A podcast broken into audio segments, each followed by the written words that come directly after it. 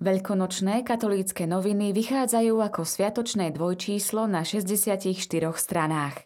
V špeciálnej prílohe venovanej aktuálnej synode približujú, ako jednotlivé slovenské diecézy prijali synodálne výzvy. Synoda je pre cirkev nová Veľká noc. Aby sme pochopili synodu, musíme sa na ňu dívať vo svetle veľkonočného zmŕtvychvstania. Nabáda totiž k aktuálnemu zmŕtvychvstaniu jednotlivcov, spoločenstiev, farností i diecéz. Rozprávajú sa s akademickým maliarom Jurajom Martiškom, ktorý je autorom olejomaľby Vzkriesenie na titulnej stránke veľkonočného dvojčísla katolíckych novín. Juraj Martiška je všestranný výtvarník, ktorého nadchne knižný príbeh, maliarský podnet i komiksový námet.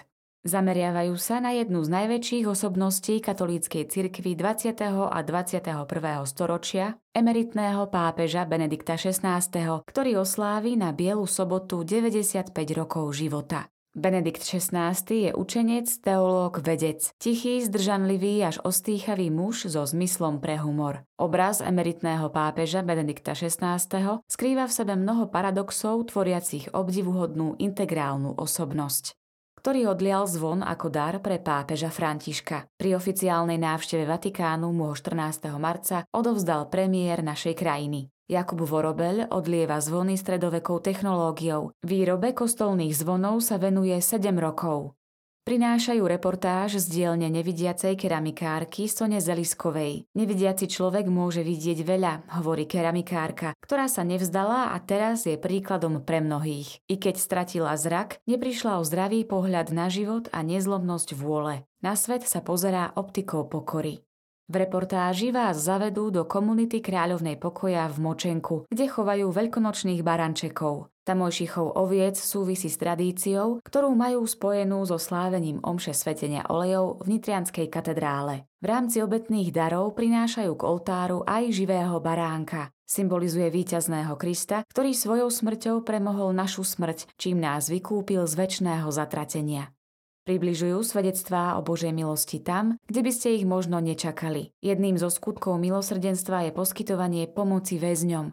Väzenské spoločenstvo Dizmas, ktoré sa s odsúdenými modlí, môže svedčiť o silnom pôsobení Ducha Svätého. Boh totiž dáva druhú šancu aj väzňom. Predstavujú misionára Petra Kučáka, ktorý prináša Krista v duchu charizmy Matky Terezy ľuďom na okraji spoločnosti. V rubrike Deťom pozývajú katolícke noviny najmladších čitateľov vytvoriť si trojrozmernú maketu prázdneho Kristovho hrobu. Pápež František sa v rubrike Stále aktuálne slová venuje nedeli Božieho milosrdenstva. Radí, učme sa od prvotnej kresťanskej komunity opísanej v Skutkoch apoštolov. Prijala milosrdenstvo a žila s milosrdenstvom. Pripomína, že prví kresťania mali všetko spoločné a rozdeľovali majetky podľa toho, kto ako potreboval. To nie je ideológia, to je kresťanstvo, tvrdí Svätý Otec a ponúka tak námet na zamyslenie. Bystrik Mistrik prichádza k čitateľom so svojimi veľkonočnými vinšami. Vyprosuje v nich Boží pokoj, ochotu s láskou niesť kríž, nasledovať Pána, ktorý je víťazom nad smrťou a nad každým zlom. V rubrike Apoštolát modlitby nájdu čitatelia článok Andrej Eliášovej Vence modlitieb pre zdravotníkov o svedectve rehoľnej sestry Anežky. Ako zdravotná sestra desať rokov pôsobila na Ukrajine, kde sa venovala chorým ľuďom a pomáhala im tiež nájsť cestu k Bohu. Bolo nádherné vidieť každý rok pred Veľkou nocou ako štyridsať až päťdesiat dospelých, ktorí zakúsili krásu a silu kresťanstva práve v katolíckej cirkvi, pristupovalo k prvým sviatostiam.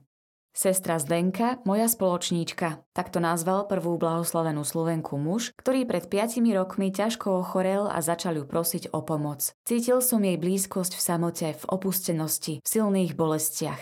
Stála pri mne. Cez jej príhovor som sa dostal aj bližšie k Bohu. Prinášame svedectvo tohto uzdraveného muža s cieľom povzbudiť čitateľov, aby s dôverou prosili o pomoc našich nebeských priateľov, zvlášť tých, ktorí poznali utrpenie.